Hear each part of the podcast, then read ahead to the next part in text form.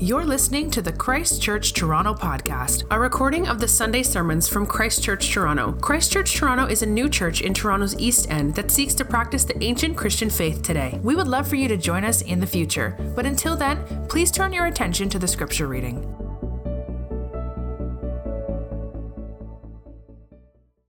Father, I desire that they also, whom you have given me, may be with me where I am to see my glory that you have given me because you loved me before the foundation of the world.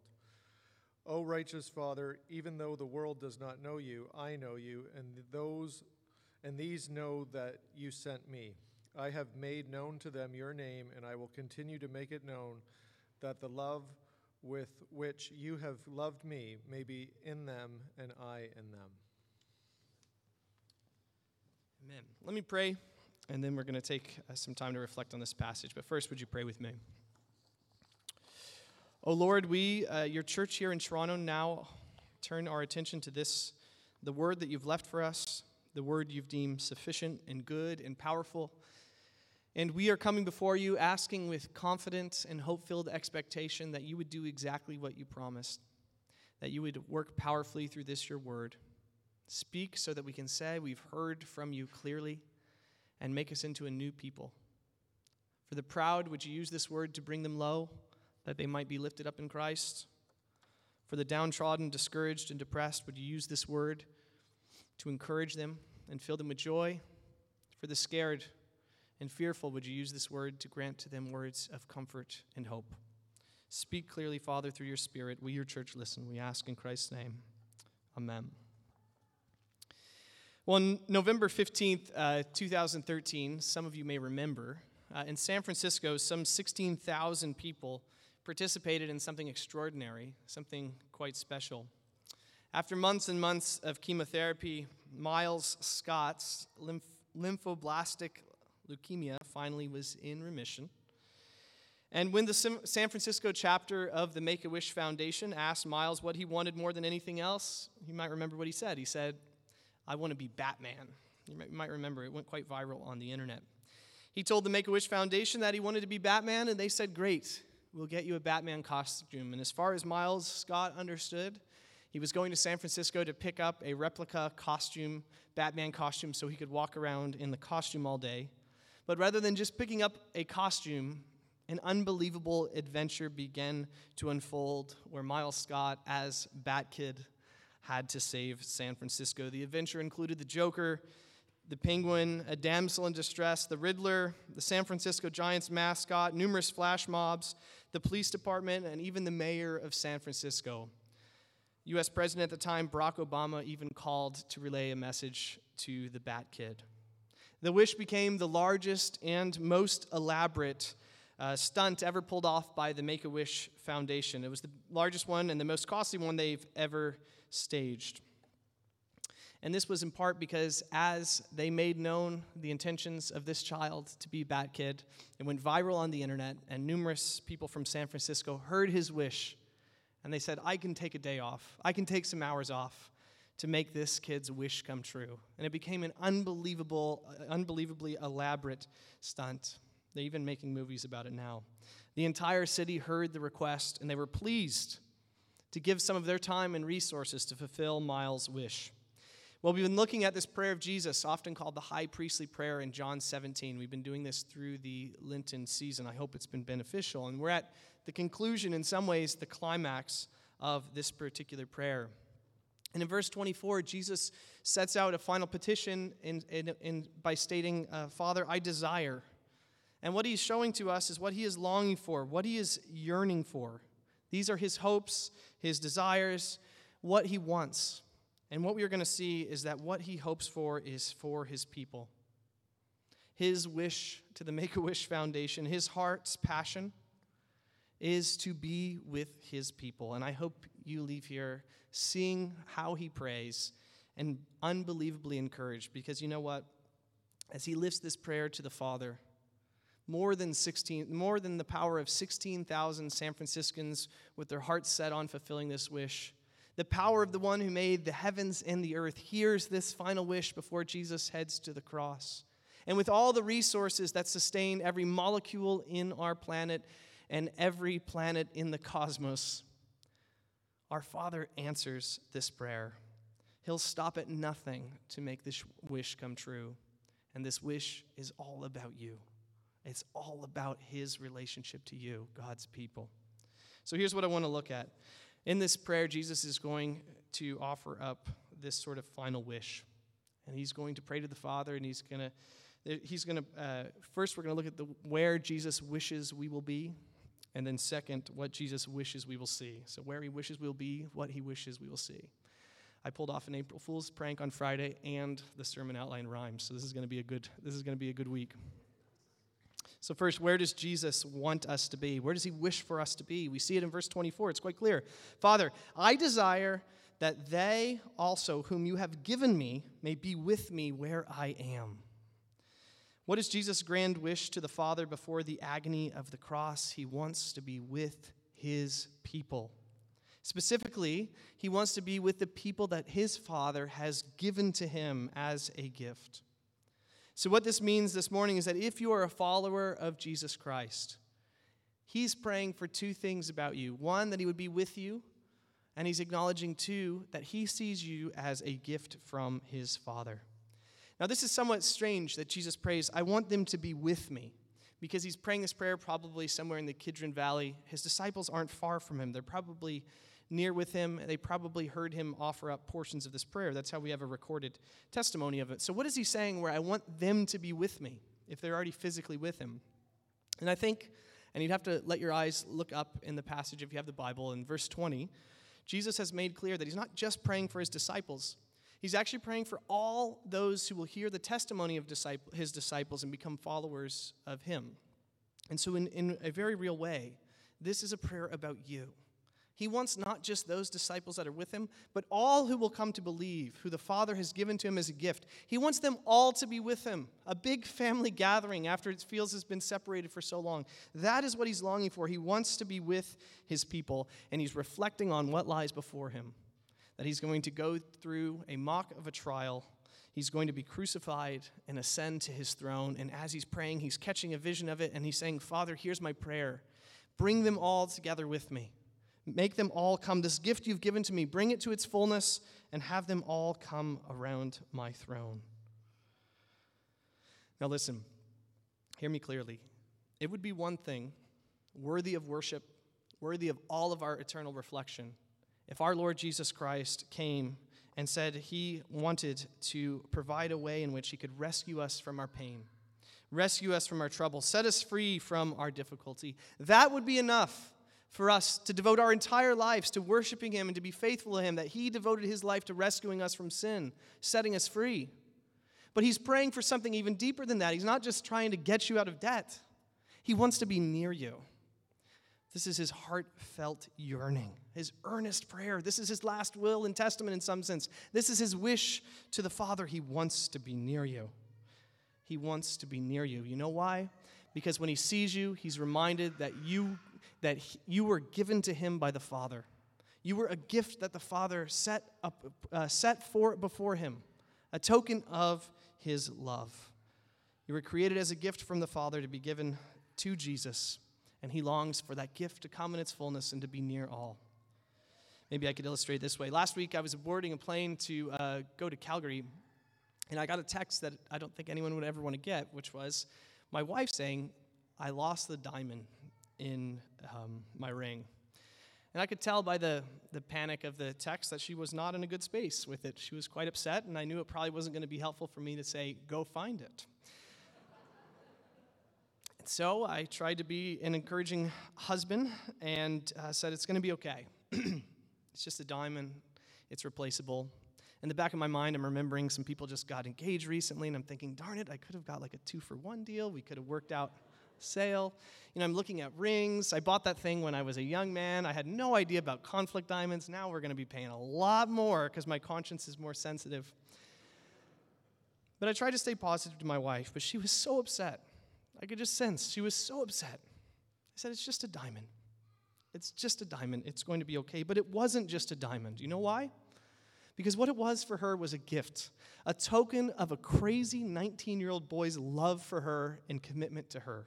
It wasn't just a diamond. As she gazed into it, it was so much more than that. It was a gift from her, her husband to her that meant something so much. It was tied to so much uh, love and so many memories. And this diamond must be found. And I knew as we the plane took off, I said, Lord, just help her to find it because I can't imagine. She'll just neglect the children for the next week and a half. She's nothing will get done, and my kids might die. So, for the sake of my children, find, help her find this diamond. And sure enough, and listen, I prayed for a lot of things. Uh, don't, don't ask me to pray for you about diamonds, but um, I prayed for a lot of sicknesses, and the Lord has seen fit not to answer quickly. But Kim went back to where she dropped off the kids at school, parked in the same spot, opened her door, and the diamond was right on the ground, okay? And I arrived back, at, it's a heartwarming story, I know. Um, I landed in Calgary to like a thousand text messages and voicemails saying that the diamond had been found. And when I got home, I got home at about 1 a.m. from delayed flights, and I was not in a great mood. But who was there? Who was waiting for me? Kim. And what would she want to show me? She wanted to show me the diamond that she had found. She made these commitments that we were going to maintain this ring better, get it tightened in the future, et cetera, et cetera. Now, why do I share this? Listen, Jesus sees you as something of that diamond from the Father. He, he sees you as a token of the Father's love to Him. When He looks down upon His church, upon each and every one of you individually and us collectively as a body, He says, This is a token of the Father's commitment and His love towards me. That He has given to me this particular people. He's given it to me, to me before the foundation of the world. And that is how He sees you. Maybe I could quote the 19th century Scottish minister Robert Murray M'Cheyne. He says it this way In truth, Christ cannot lack you if you are a believer. You are his jewel, his crown. Listen clearly to what M'Cheyne says, Robert Murray M'Cheyne says here. M'Cheyne. Heaven would be no heaven to him if you were not there. This is where Jesus wants to, us to be, church. He wants us to be with him. We are like that lost diamond, this token of love from the Father and He wants to be with it. He wants to have it. All the memories that are tied up with it, all the hope that belongs to it. When He looks down and sees the church, you are that diamond. Heaven would be no heaven without Him. I think M'Cheyne is correct. Let me make some applications here. Some of you feel like you're living pathetic and uninteresting, boring lives. And you're turning to self help books and life coaches to try to make life feel meaningful and exciting again maybe to feel the flame of purpose well up again. Hear the word of God.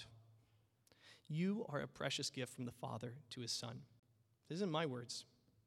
I'm not trying to inflate your ego. This is how Jesus prays here. You are a precious gift from the Father to his Son, and he wants to be with you. No matter how damaged you might feel your life is, no matter how worthless you may feel you are, that is not how he sees you. And you cannot, cannot, cannot live as though you were anything less than that. You might feel meaningless, small, useless, and boring. Jesus says, I want you with me. You are a gift to me. So Jesus wants us to be with him. This is where he wants us to be, but now let's ask, what does he want us to see? And this is going to get a little bit heavy, but I think we can go there, and I think it's worth it. I promise not every week I'll try to go, go this far into uh, uh, such a small topic, but Jesus prays this in verse 24 Father, I desire that they also, whom you have given me, may be with me where I am. And here's what he wants us to see to see my glory that you have given me because you loved me before the foundation of the world. Now, in some senses, verse 25 and 26 are kind of, they're going to build off of this sight of glory. This sight of glory is going to reveal more and more the Father and the love that the Father has. So, what does Jesus want, for us, want us to see? He wants us to see his glory. Now, what does that mean? We talked a bit about it last week, but I know this isn't straightforward, and I know not many of you memorized my sermon from last week. Shame on you. God's Jesus' glory is his great that was a joke for the visitors. Jesus' glory is his greatness. Uh, it, it's what makes people stop when they see him and say, Wow, it's, it's sort of the, I, I don't mean to use this word because it sounds so childish, but the sparkle of his deity, his greatness. That's what his glory is, his incomprehensible worth, unmatched beauty, his dignity, his power. What makes him him, what makes him stand out and makes everyone stop in their tracks. This is what his glory is, but what might be most difficult about Jesus' prayer here is not that he wants us to see his glory, is that he says this glory was given to him when? When on the timeline in, in human history was this glory given to him? Look at the passage. What does it say?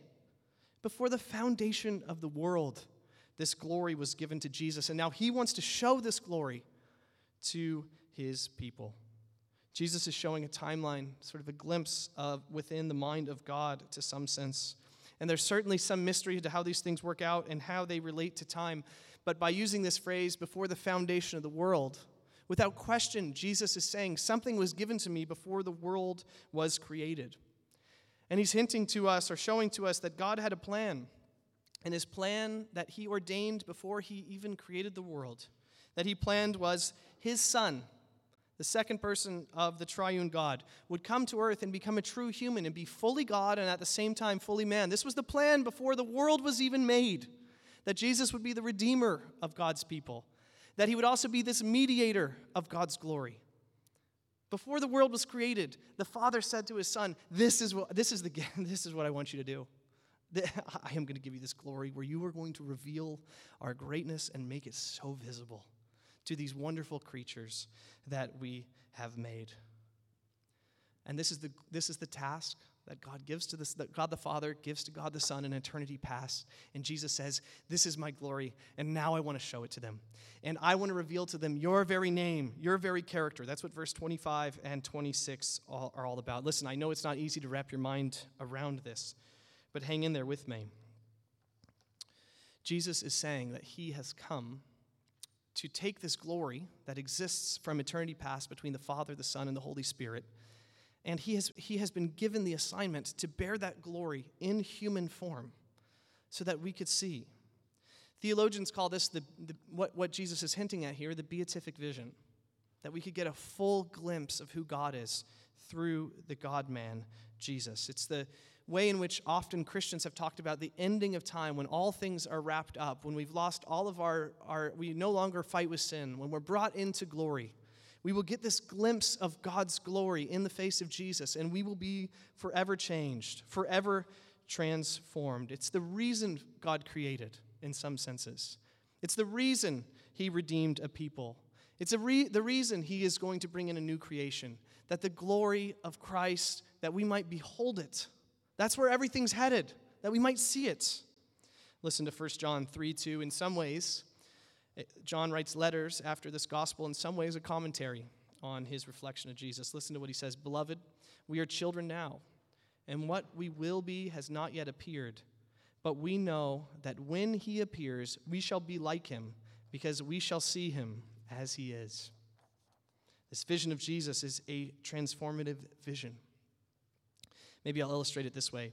Remember God's people in the time of fam- uh, famine they get called down to Egypt to go find food. And as they're in Egypt to go gather food to save their starving people, they're called into the house of Pharaoh, into the, all the glories of Egypt, the palaces of Egypt. They're brought forward, and they get to come into the very chambers of the right hand man of all the glory of Egypt.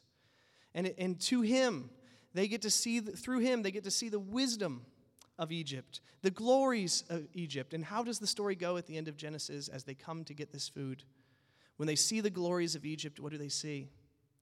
They see the face of their brother, who was the right hand man of the glory of Egypt. So, also, this is what this is all about.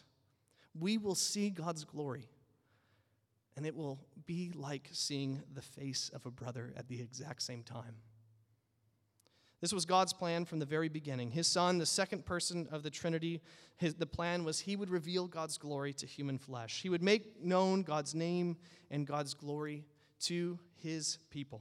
And what this means is that where we're headed at the end of time, when we make it into heaven and we're part of the new creation, however it might look like, that what uh, the ultimate goal of the ending is not life unending with no fear of death, as great as that will be, and I cannot wait for that day where we don't have to hear about cancer diagnoses.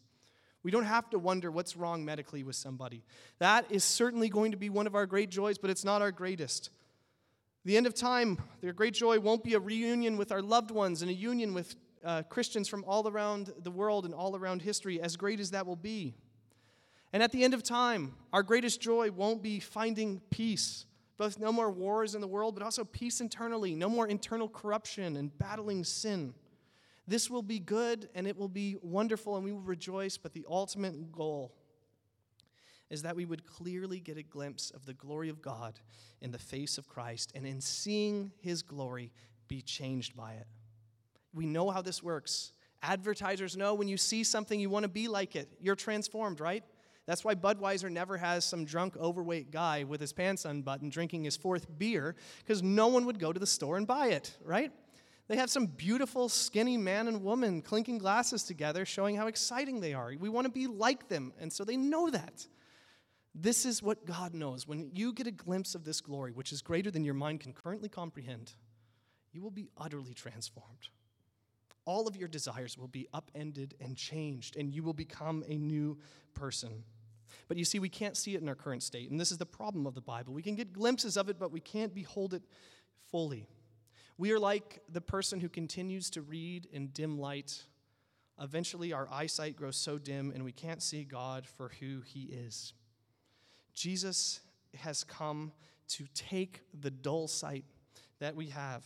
He's come to change and, and, and fix these things, give us some kind of spiritual LASIK, I guess you could say, but to make us capable to see God's glory again. We'll never be worthy to see God's glory. Ever, we'll never, ever be worthy to see God's glory. But He has come to make us qualified and capable to see God's glory again. We'll never be able to say we deserve to see it. But our problem is deeper than just the fact that sin makes it hard for us to see. Our sight has grown dim. We have another problem in our very nature. We're finite. We're, uh, we're material, and God is infinite, and He's immaterial. Our minds can't even comprehend what it means for something to be an immaterial being. We kind of lack the receptors to process that and to ever see it. And in some senses, this is important because you know, I'm no expert on eyesight, and there's a couple of eye doctors here, so I tremble to speak about your expertise. But all of our sight is kind of mediated already. We never really directly see one another, right? There's sort of organic biological receptors that, uh, that, that are at play within our heads, that we see light bouncing off something else. And this reflection of light enters into my retina and it sort of sends a signal through my optic nerve, and then my brain has to interpret that. There's always some kind of mediation between me and you as I see you and you see me. And it's all the more greater when we think of trying to see the immaterial God who's infinite, who has no end. Jesus is saying this I have come so that you might have a direct line of sight, mediated through me, of the glory of God, and so be transformed by it. This was my purpose for the infinite to make himself known to the finite through the mediator. And throughout all of eternity, you have to hear me clearly. We will never see God without Christ. We will always see God through our mediator, the one who takes and translates this immaterial eh, glory of God, translates it into our categories, into our terms, so that we can see and behold God for who he fully is. He will give us sight, and when we see him, it will be like seeing our elder brother, and this will be a moment of eternal bliss.